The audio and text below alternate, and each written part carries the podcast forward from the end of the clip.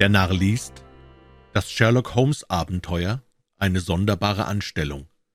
Natürlich von Sir Arthur Conan Doyle. »Ach ja, ich weiß«, sagte Watson lächelnd. »Sie meinte die Geschichte mit der sonderbaren Anstellung. Das war kurz nach unserer Verheiratung. Ich hatte eben die Praxis des alten Farquhar hier im Stadtteil Paddington übernommen. Farquhar war früher ein sehr gesuchter Arzt gewesen, bis sein hohes Alter und das Nervenübel, an dem er litt, eine Art Veitstanz, ihm viele Patienten abwendig machten. Das Publikum urteilt begreiflicherweise nach dem Grundsatz, dass wer andere kurieren will, selbst gesund sein sollte. Es setzt wenig Vertrauen in die Kenntnisse eines Doktors, der für sein eigenes Leiden kein Heilmittel weiß. So schwanden die Einnahmen meines Vorgängers mit seinen Kräften, und als ich die Praxis übernahm, waren deren früherer Ertrag von 1200 Pfund auf etwa 300 jährlich abgesunken. Im Vertrauen auf meine Jugend und Tatkraft zweifelte ich jedoch nicht, dass das Geschäft in wenig Jahren wieder so blühend sein würde, als es je gewesen. Während der ersten drei Monate nach Übernahme der Praxis war ich tüchtig in Anspruch genommen und sah daher wenig von meinem Freunde Holmes. Ich hatte zu viel zu tun, um ihn in der Bakerstraße aufzusuchen, und er ging überhaupt selten irgendwohin, außer in Berufsgeschäften. An einem Julimorgen saß ich noch beim Frühstück, in eine medizinische Zeitung vertieft, behaglich im Studierzimmer, als es klingelte und ich zu meiner Überraschung gleich darauf die etwas scharfe Stimme meines ehemaligen Gefährten hörte. »Mein lieber Watson«, sagte er eintretend, »wie freue ich mich, dich wiederzusehen. Ich hoffe, deine Frau hat sich von allen Aufregungen bei unserem Abenteuer mit dem Zeichen der Vier vollkommen erholt.« »Danke, wir sind beide wohlauf«, sagte ich, ihm herzlich die Hand schüttelnd. »Ich hoffe aber auch ferner«, fuhr er fort und setzte sich in den Schaukelstuhl, »dass du über die Sorgen des ärztlichen Berufes nicht alles Interesse an unseren kleinen Problemen und Schlussfolgerungen verloren hast. Ganz im Gegenteil, erst gestern Abend habe ich meine alten Notizen durchblättert und einige unserer früheren Erlebnisse hinzugefügt. Du hältst aber deine Sammlung doch nicht für abgeschlossen. Durchaus nicht. Ich wünsche mir recht bald noch mehr derartige Abenteuer. Vielleicht heute? Jawohl, heute, wenn du willst. Auch wenn die Reise bis nach Birmingham geht? Gewiss, wohin es dir beliebt. Und die Praxis? Ich übernehme die Kranken eines Kollegen, so oft er verreist, und er ist immer bereit, mir Gegendienste zu leisten. Das trifft sich ja vortrefflich, rief Holmes. Dann lehnte er sich in den Stuhl zurück und sah mich unter seinen halbgeschlossenen Augenlidern scharf an. Mir scheint, du bist kürzlich unpässlich gewesen. Eine Erkältung im Sommer ist immer etwas angreifend. Ich habe letzte Woche wegen eines riesigen Schnupfens drei Tage das Haus hüten müssen, aber ich meinte doch, jede Spur davon abgeschüttelt zu haben. Jawohl, du siehst vortrefflich aus.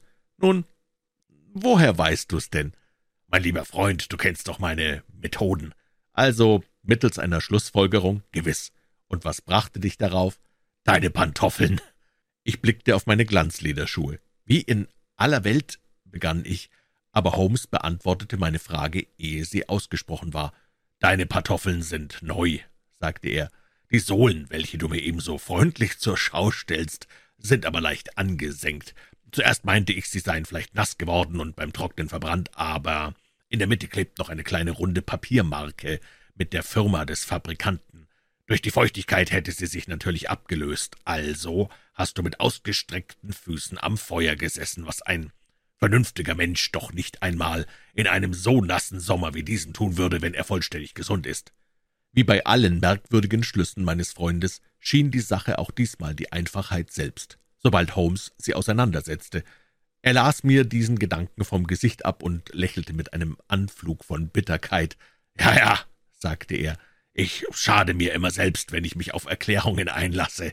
Eine Wirkung, deren Ursache man nicht kennt, macht viel mehr Eindruck.« Du kommst also mit nach Birmingham?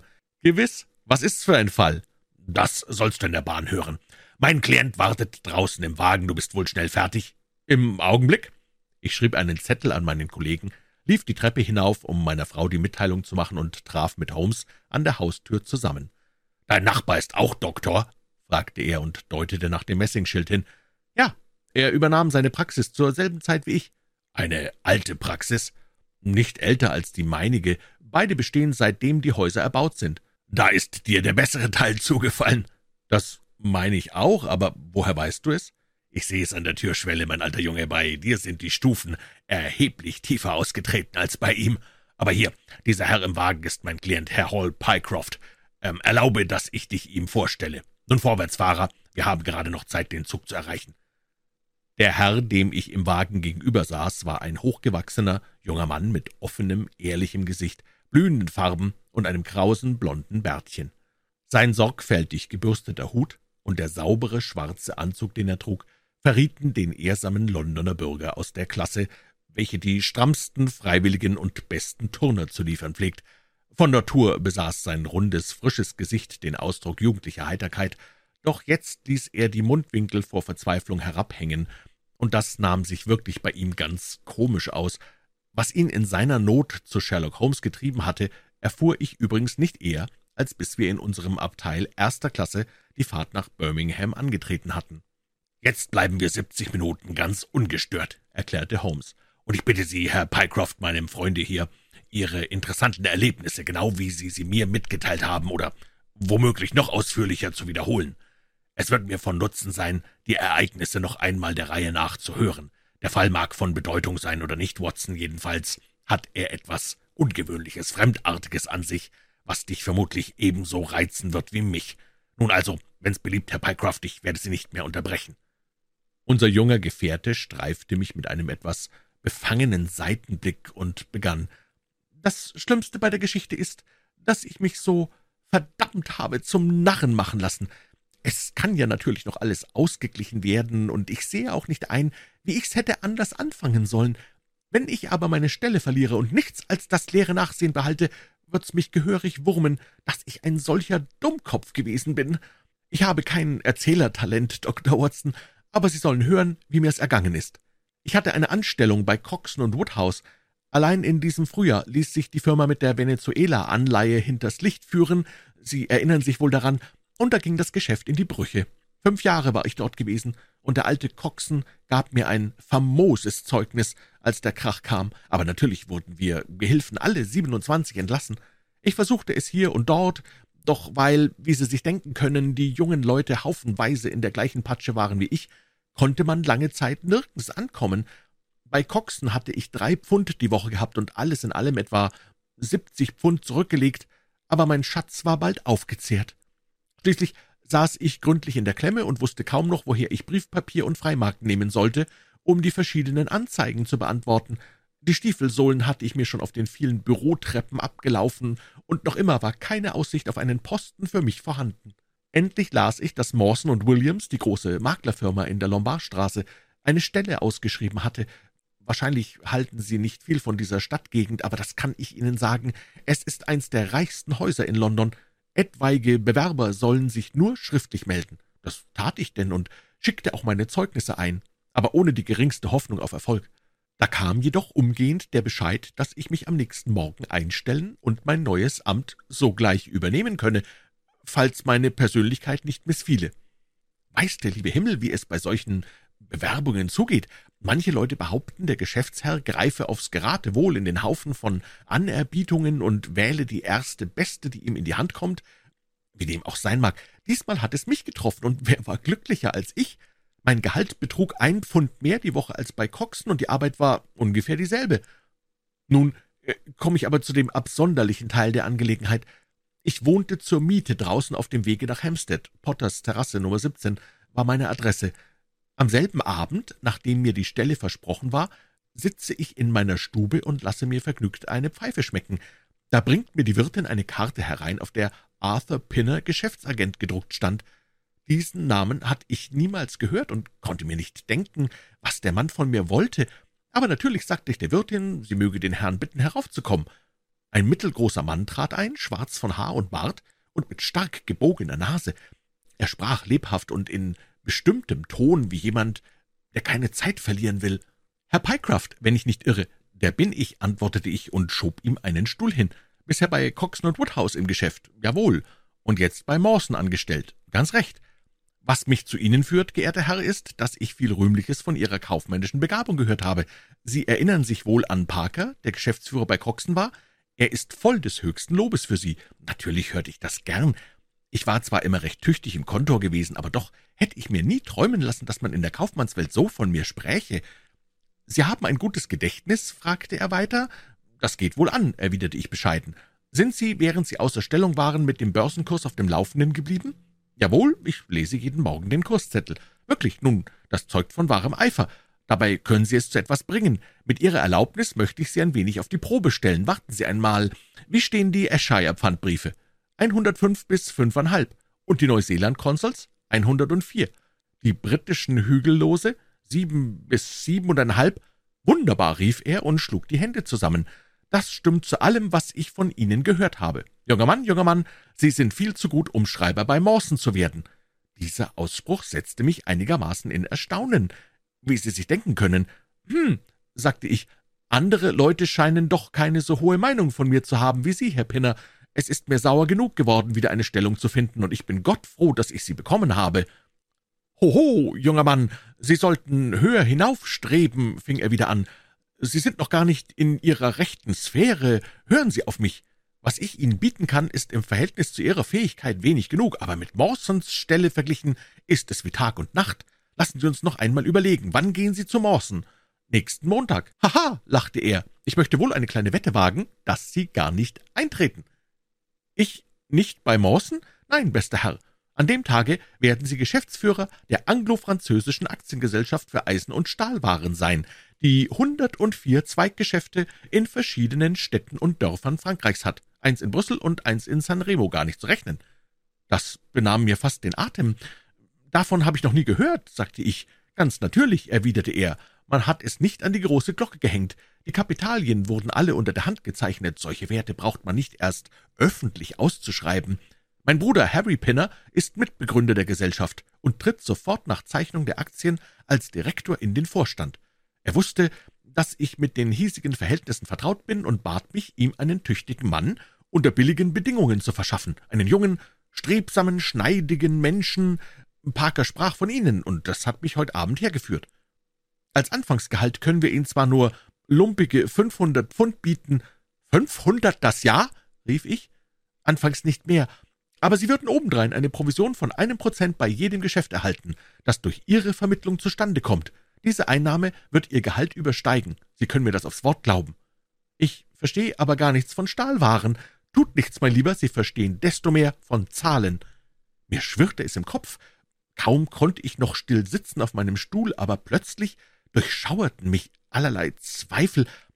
»Ich muss ganz offen mit Ihnen reden«, sagte ich. »Mawson gibt mir nur zweihundert Pfund, aber Mawson ist sicher. Von Ihrer Gesellschaft weiß ich wirklich so wenig, dass...« »Aha, höchst schlau«, rief er, wie außer sich vor Entzücken. »Sie sind der wahre Mann für uns, Sie lassen sich nicht beschwatzen und tun auch noch ganz recht daran. Hier ist eine Hundert-Pfund-Note, wenn Sie meinen, dass wir uns miteinander verständigen können. So stecken Sie den Schein einfach in die Tasche als Vorschuss auf Ihr Gehalt. Das entwaffnete mich gänzlich. Sehr wohl, sagte ich, und wann würde ich mein neues Amt antreten müssen? Seien Sie morgen um ein Uhr in Birmingham, versetzte er. Ich habe hier ein Briefchen an meinen Bruder, das Sie ihm bringen sollen. Sie finden ihn in der Kooperationsstraße 126b, wo die Gesellschaft vorläufig ihr Büro hat. Er muss natürlich Ihre Anstellung bestätigen, aber unter uns gesagt, es ist alles so gut wie abgemacht. »Ich weiß wirklich nicht, Herr Pinner, wie ich Ihnen danken soll«, rief ich. »Nicht doch, mein Bester, Sie erhalten nur, was Sie verdienen. Nun noch zwei Kleinigkeiten, nur der Form wegen, über die wir uns einigen müssen. Dort neben Ihnen liegt ein Blatt Papier. Schreiben Sie gefälligst, ich erkläre mich hierdurch bereit, in die anglo-französische Aktiengesellschaft für einen Anfangsgehalt von 500 Pfund als Geschäftsführer einzutreten.« Ich tat, wie er verlangte, und er steckte das Papier ein. »Und nun noch eins«, sagte er, »was denken Sie wegen Mawson zu tun?« Ich hatte Mawson in meiner ganzen Freude vergessen. Ich werde ihm sogleich schreiben und mich abmelden.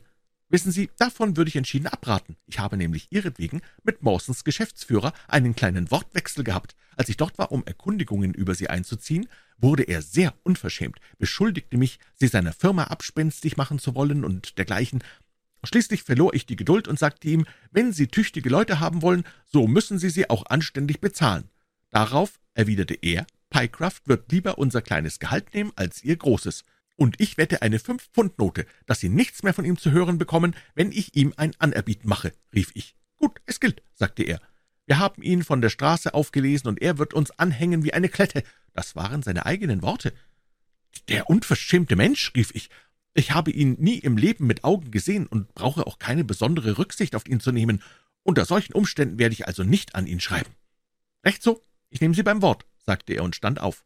Hier ist Ihr Vorschuss von hundert Pfund und hier der Brief. Notieren Sie sich die Adresse, Kooperationsstraße 126b, und versäumen Sie nicht, morgen um ein Uhr an Ort und Stelle zu sein. Gute Nacht, ich wünsche Ihnen alles Glück, das Sie verdienen. Weiter ist nichts zwischen uns verhandelt worden, soviel ich mich erinnere. Sie können sich denken, Herr Doktor, wie aufgeregt ich über einen so außergewöhnlichen Glücksfall war. Ich tat vor lauter Entzücken die halbe Nacht hindurch kein Auge zu. Am nächsten Tage fuhr ich mit dem Frühzug nach Birmingham und kam lange vor der verabredeten Zeit dort an. Meine Sachen schaffte ich in ein Hotel und sah mich dann nach der bezeichneten Adresse um. Es war noch eine Viertelstunde zu früh, doch meinte ich, das würde nichts schaden. Die Nummer 126b stand über einem Durchgang zwischen zwei großen Kaufläden, welcher zu einer steinernen Wendeltreppe führte, auf dieser gelangte man in die oberen Stockwerke, in denen Büros an Geschäftsleute und Anwälte vermietet waren. Alle Namen der Inhaber konnte man unten auf einer Tafel an der Wand lesen aber die anglo-französische Aktiengesellschaft war nicht darunter. Ein paar Minuten stand ich da, und mir sank aller Mut. War etwa die ganze Sache nichts als ein riesiger Schwindel? Da trat ein Herr auf mich zu. Er sah meinem Besucher vom vorhergehenden Abend sehr ähnlich. Dieselbe Gestalt, dieselbe Stimme, nur war er glatt rasiert und hatte helleres Haar. »Sind Sie vielleicht Herr Hull Pycroft?« fragte er. »Zu dienen.« »Ah, ich erwarte Sie. Aber Sie kommen etwas vor der bestimmten Stunde.« ich erhielt heute früh einen Brief von meinem Bruder, er singt Ihr Lob aus allen Tonarten. Ich sah mich vergebens nach einem Schild der Gesellschaft um, als Sie kamen. Der Name ist noch nicht angeschlagen, wir haben diese Geschäftsräume erst letzte Woche vorläufig gemietet. Äh, kommen Sie jetzt mit mir und lassen Sie uns die Angelegenheit besprechen. Ich folgte ihm eine sehr hohe Treppe bis dicht unter das Dach hinauf, wo er mich in ein paar leere, staubige, kleine Zimmer ohne Teppich und Vorhänge führte, mir hatte ein großer Raum mit polierten Pulten und einer Reihe von Gehilfen vorgeschwebt, wie ich es gewohnt war. So starrte ich denn etwas verblüfft auf die beiden tannenen Holzstühle und den kleinen Tisch, welche nebst einem Hauptbuch und einem Papierkorb fast die ganze Einrichtung ausmachten. »Lassen Sie sich nicht entmutigen, Herr Pycroft«, sagte mein neuer Bekannter, als er sah, was ich für ein langes Gesicht machte. »Rom ist nicht in einem Tage erbaut worden, und wir besitzen reiche Geldmittel wenn wir auch mit unseren Geschäftsräumen noch keinen Start machen können. Setzen Sie sich und geben Sie mir Ihren Brief.« Er las das Schreiben sehr aufmerksam durch.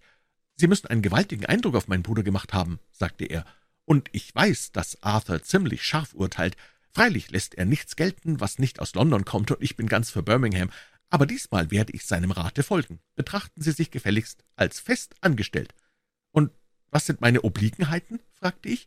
Sie werden wahrscheinlich sehr bald die Leitung der großen Niederlage in Paris übernehmen müssen, die mit ihren Sendungen englischer Stahlwaren die Läden unserer 134 Agenten in Frankreich zu versorgen hat. Der Einkauf soll in der nächsten Woche beendet sein. Einstweilen bleiben Sie in Birmingham und machen sich hier nützlich. Auf welche Weise? Statt der Antwort nahm er ein dickes rotes Buch aus der Schublade. Hier ist ein Adressbuch von Paris. Die Geschäfte stehen immer hinter den Namen. Nehmen Sie es mit nach Hause und machen Sie mir einen Auszug von allen Eisenwarenhandlungen. Es wird mir von größtem Nutzen sein, das Verzeichnis zu haben. Es muss aber doch fertige Geschäftsadressen geben, erlaubte ich mir zu bemerken, keine zuverlässigen. Das französische System ist nicht wie unseres. Machen Sie sich an die Arbeit, damit ich die Liste bis Montag um zwölf Uhr haben kann. Und nun nehmen Sie wohl, Herr Pycraft. Wenn Sie auch ferner Eifer und Verständnis zeigen, werden Sie sich über die Gesellschaft nicht zu beklagen haben.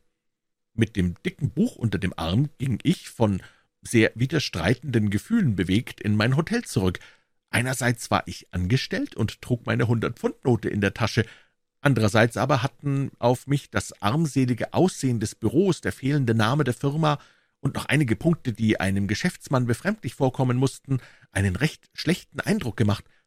Indessen, was auch daraus werden mochte, ich hatte das Geld und meine Aufgabe. Den ganzen Sonntag über blieb ich bei der Arbeit, und doch war ich am Montag nur bis zum Haar gelangt. Ich ging zu meinem Prinzipal, fand ihn in demselben kahlen Zimmer und erhielt die Anweisung, bis Mittwoch fortzuarbeiten, dann wiederzukommen. Beenden konnte ich die Liste auch bis zum Mittwoch nicht, und so trieb ich's weiter bis Freitag, das heißt bis gestern. Dann brachte ich Herrn Harry Pinner das fertige Verzeichnis. Ich danke Ihnen sehr, sagte er. Vermutlich habe ich die Schwierigkeit der Aufgabe unterschätzt. Die Liste wird aber von wesentlichem Wert für mich sein. Sie hat viel Zeit gekostet, bemerkte ich. Nun bitte ich Sie, mir ein Verzeichnis der Möbelhandlungen anzufertigen, die zugleich auch Stahlwaren verkaufen. Sehr wohl. Sie können sich morgen Abend um sieben Uhr hier einstellen und mir sagen, ob Sie gut vorwärts kommen. Strengen Sie sich aber nicht zu sehr an, ein paar Abendstunden in einem Varieté werden Ihnen nach der Arbeit wohltun. Bei diesen Worten lachte er, und ich sah, dass sein zweiter Zahn auf der linken Seite schlecht mit Gold gefüllt war.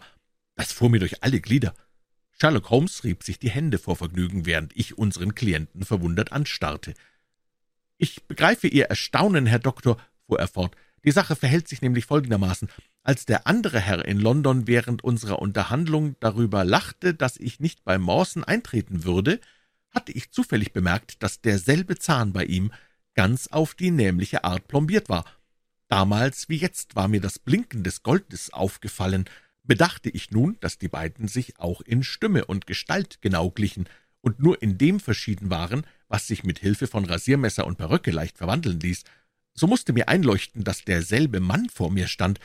Zwei Brüder können sich freilich ähnlich sehen, aber doch kaum in der Füllung ihrer Zähne. Als ich mich von ihm verabschiedet hatte und wieder auf der Straße war, wusste ich kaum noch, ob ich bei Sinnen war. Im Hotel angekommen, goss ich mir einen Krug kaltes Wasser über den Kopf und versuchte, meine Gedanken zu ordnen.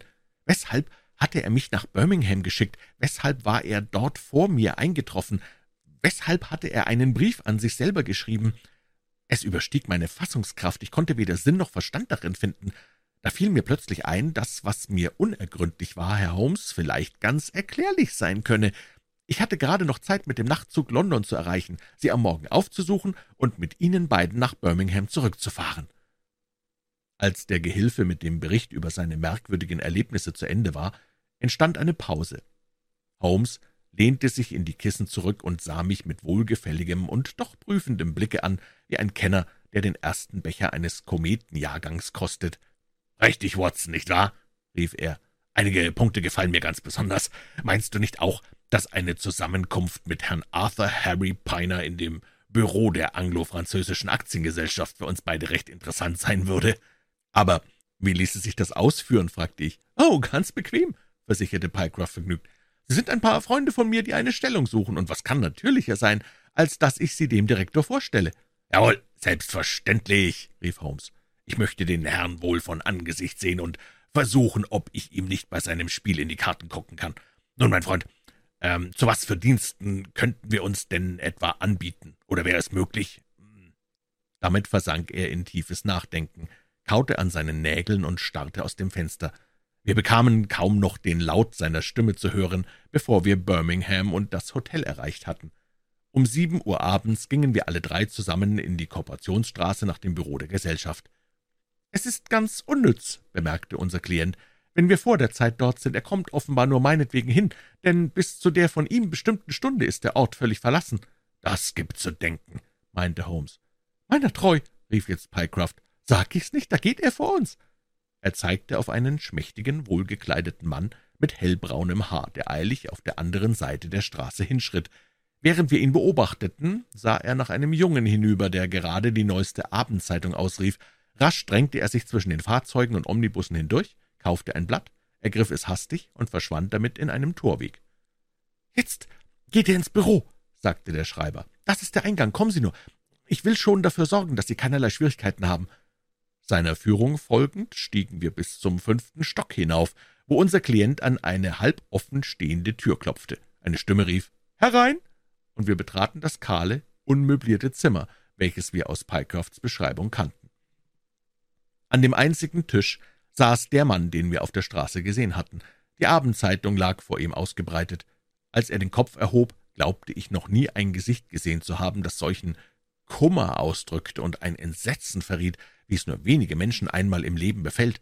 Schweißtropfen standen ihm auf der Stirn, sein Gesicht war kreideweiß und die Augen starrten wild umher. Er schien den Schreiber nicht gleich zu erkennen, und auch an Pycrofts verwunderter Miene merkte man leicht, dass dies keineswegs das gewöhnliche Aussehen seines Vorgesetzten war. »Was fehlt Ihnen, Herr Pinner?« rief er. »Ich fühle mich allerdings nicht ganz wohl«, erwiderte dieser, sich mit großer Anstrengung zusammenraffend. »Wer sind denn die Fremden, die Sie mitbringen?« Herr Harris aus Bermondsey und Herr Price von hier«, stellte uns Pycroft mit geläufiger Zunge vor. »Zwei meiner Freunde, sehr gewiegt im Geschäft, aber seit langer Zeit ohne Anstellung. Vielleicht ließe sich bei der Gesellschaft ein Platz für Sie finden.« »Womöglich, womöglich«, rief Pinner mit unheimlichem Lächeln. »Kein Zweifel. Wir werden etwas für Sie tun können. Was ist denn Ihr besonderes Fach, Herr Harris?« »Ich bin Buchhalter«, antwortete Holmes. »Gut, wir werden Ihre Dienste brauchen. Und Sie, Herr Price?« »Korrespondent«, sagte ich.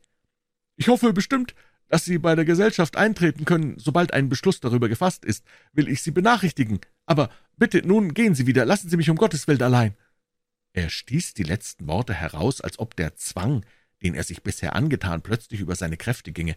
Holmes und ich sahen einander befremdet an, während Pycroft sich dem Tisch näherte.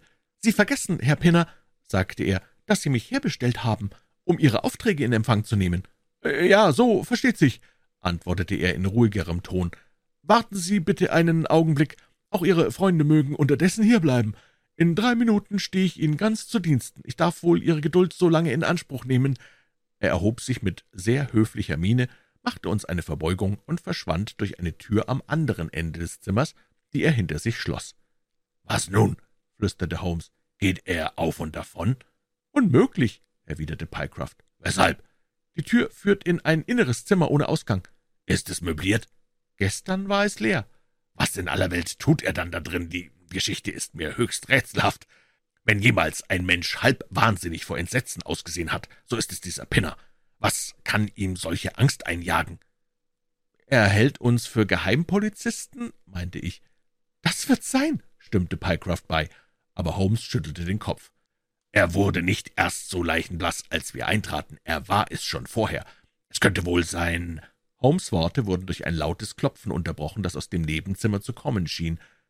Was zum Henker pocht er denn an seine eigene Tür? rief Pycroft.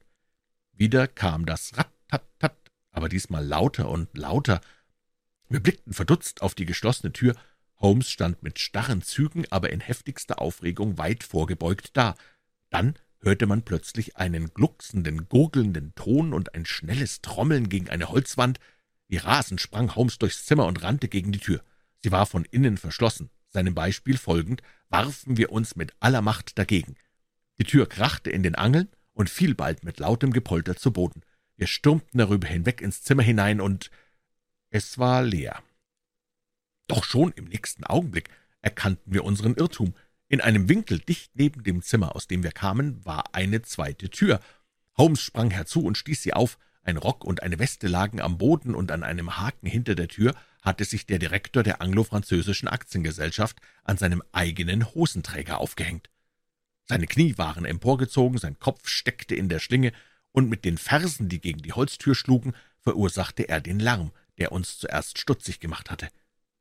Augenblicklich fasste ich ihn um den Leib und hielt ihn empor, während Holmes und Pycroft die elastischen Tragbänder lösten, die sich ihm fest in die Haut eingeschnürt hatten. Dann trugen wir ihn in das Nebenzimmer, wo er aschgrau im Gesicht mit blauroten Lippen keuchend dalag. Nur noch ein elendes Wrack des Menschen, der er vor fünf Minuten gewesen war. »Wie steht es mit ihm? Was meinst du, Watson?« fragte Holmes. Ich beugte mich über ihn, um seinen Zustand zu untersuchen. Der Puls war schwach und setzte aus aber die Atemzüge wurden länger, und bei dem leisen Beben der Lider zeigte sich dann und wann der Augapfel.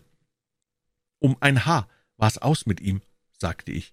»Aber jetzt kommt er durch. Bitte öffne das Fenster und reich mir die Wasserflasche.« Ich lockerte seinen Kragen, goss ihm kaltes Wasser übers Gesicht und hob und senkte seine Arme, bis er einen langen, natürlichen Atemzug tat.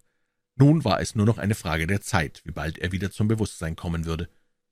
Holmes stand am Tische mit den Händen in den Taschen und das Kinn auf die Brust gesenkt. »Jetzt sollten wir eigentlich nach der Polizei schicken«, sagte er. »Aber ich gestehe, dass ich ihr, wenn sie kommt, gern den fertigen Fall vorlegen möchte.« »Ich werde ganz und gar nicht klug draus«, rief Pycroft und fuhr sich durch das Haar. »Weshalb in aller Welt hat man mich hierher gesprengt, wenn man doch...« »Pah!« unterbrach ihn Holmes ungeduldig. »Das ist alles sonnenklar, nur dieser letzte Schachzug...« »Sie verstehen also das Übrige?« »Nun, das liegt doch auf der Hand, nicht wahr, Watson?« Ich zuckte die Achseln. Ich muss bekennen, dass ich noch im Dunkeln bin. Aber wenn man die ganze Sache von Anfang an überlegt, lässt sich doch nur ein Schluss daraus ziehen. Wie erklärst du sie dir denn? Alles dreht sich um zwei Punkte. Erstens sollte Pycroft dazu gebracht werden, seinen Eintritt in den Dienst der angeblichen Aktiengesellschaft schriftlich zu erklären. Ist das nicht schon ein deutlicher Wink? Was meinst du denn, wozu Sie die Erklärung brauchten?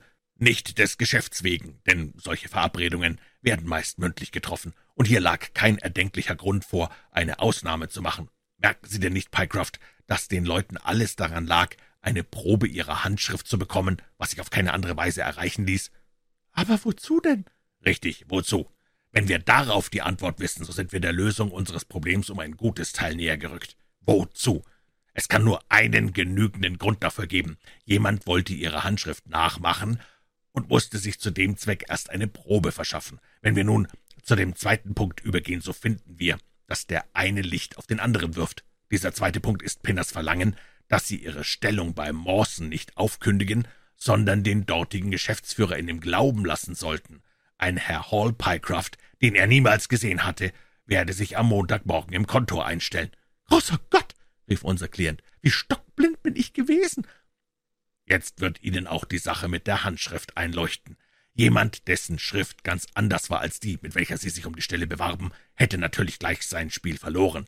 Aber der Spitzbube lernte unterdessen ihre Schrift nachzuahmen und sicherte dadurch seine Stellung, vorausgesetzt, dass niemand im Kontor sie persönlich kannte. »Keine Seele«, stöhnte Pycroft. Natürlich war es von der größten Wichtigkeit, dass sie nicht noch ihren Entschluss änderten oder in Beziehung zu irgendjemand traten, der ihnen von ihrem Doppelgänger bei Mawson erzählen konnte. Deshalb erhielten sie einen anständigen Vorschuss, mussten nach Birmingham reisen und bekamen genug zu tun, damit sie sich nicht etwa einfallen ließen, nach London zurückzufahren und den Leuten ihr Spiel zu verderben. Aber weshalb gab der Mensch sich für seinen eigenen Bruder aus? Ach, das ist auch sehr erklärlich. Augenscheinlich sind nur zwei im Komplott. Der andere stellt sie im Kontor vor. Der erste hat sie angeworben. Um aber einen Arbeitgeber für sie zu finden, hätte er eine dritte Person in seinen Plan einweihen müssen, was er womöglich vermeiden wollte.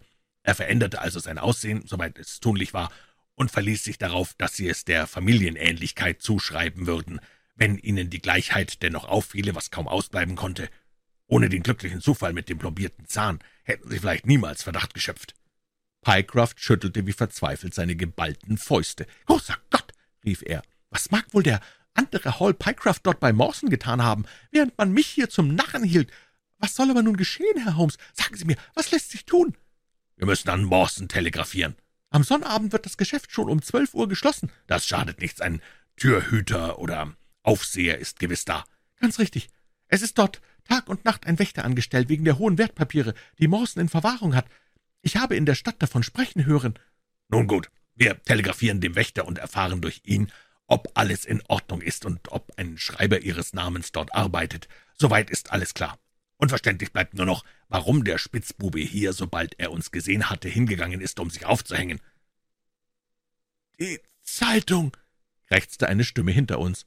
Der Mensch saß aufrecht da, leichenblaß und grauenhaft anzusehen. In seinen Augen konnte man das zurückkehrende Bewusstsein lesen, und er rieb mit den Händen krampfhaft an dem breiten roten Streifen, der noch seinen Hals umzog. »Die Zeitung! Natürlich!« rief Holmes und schlug sich vor die Stirn. »Narr, der ich war!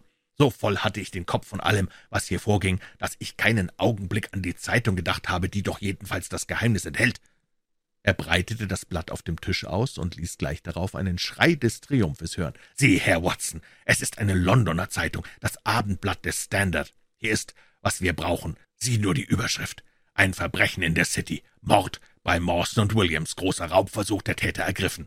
Bitte, Lies es uns laut vor, Watson, wir sind alle begierig, Näheres zu erfahren.« Der Artikel stand gleich oben an in der Zeitung. Offenbar bildete das Ereignis augenblicklich das Hauptinteresse in der ganzen Stadt. Der Bericht lautete wie folgt. Ein verwegener Raubversuch, der den Tod eines Menschen zur Folge hatte und mit der Ergreifung des Mörders endete, ist heute Nachmittag in der City unternommen worden. Seit längerer Zeit hat das bekannte Geschäftshaus von Mawson und Williams Wertpapiere in Verwahrung gehabt, deren Gesamtbetrag eine Million Pfund weit überstieg. Zur Sicherung dieses Schatzes waren umfangreiche Vorsichtsmaßregeln getroffen worden. Er befand sich in einem Geldschrank allerneuester Erfindung, und ein bewaffneter Wächter war Tag und Nacht im Dienst. In der vergangenen Woche nun wurde von der Firma ein neuer Schreiber namens Hall Pycroft angestellt, der aber niemand anders zu sein scheint als der berüchtigte Fälscher und Einbrecher Beddington, der samt seinem Bruder soeben erst eine fünfjährige Zuchthausstrafe abgebüßt hatte. Es war ihm gelungen, sich auf bisher unaufgeklärte Weise unter falschem Namen die Stelle zu verschaffen, und er benützte dies, um Abdrücke von verschiedenen Schlössern zu nehmen und sich über die Lage des Kassenzimmers und über die Geldschränke aufs genaueste zu unterrichten. Bei Mawson pflegen die Gehilfen und Beamten am Sonnabend das Geschäft schon um zwölf Uhr mittags zu verlassen, als daher der Stadtpolizist Tewson zwanzig Minuten nach ein Uhr einen Herrn mit einer Reisetasche die Stufen herabkommen sah, wunderte ihn das sehr. Sein Verdacht war erregt, er folgte dem Menschen, und es gelang ihm, mit Hilfe des Schutzmanns Pollack, den Kerl nach verzweifeltem Widerstande festzunehmen. Es zeigte sich sogleich, dass ein großartiger, äußerst frecher Raub begangen worden war.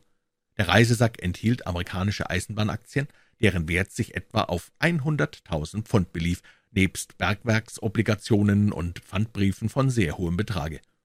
Bei der Haussuchung fand man den Leichnam des ermordeten Wächters in den größten Kassenschrank hineingezwängt, wo er ohne das tätige Eingreifen des Polizisten Houston nicht vor Montag früh entdeckt worden wäre. Der Schädel war dem Unglücklichen mit einem Feuerhaken von hinten her eingeschlagen worden. Ohne Zweifel hatte sich Bellington unter dem Vorwand, etwas vergessen zu haben, Eintritt verschafft, hatte den Wächter getötet, schnell den großen Kassenschrank geleert und sich mit der Beute davongemacht. Sein Bruder, der sonst immer mit ihm zu arbeiten pflegt, scheint bei diesem Unternehmen nicht beteiligt zu sein, soviel man bis jetzt weiß, doch ist die Polizei eifrig beschäftigt, nach seinem Aufenthaltsort zu forschen. »Da können wir der Polizei einige Mühe ersparen«, sagte Holmes mit einem Blick auf die jämmerlich zusammengekrümmte Gestalt, die im Winkel kauerte. Die menschliche Natur ist doch ein recht wunderliches Gemisch, Watson. Selbst ein Schurke und ein Mörder kann das größte Mitleid einflößen. Auf die erste Kunde hin, dass er dem Strick verfallen ist, hat sein Bruder hier Selbstmord versucht. Uns bleibt übrigens keine Wahl. Wir wissen, was wir zu tun haben. Der Doktor und ich werden hier Wache halten, und Sie, Pycraft, holen unterdessen gefälligst die Polizei.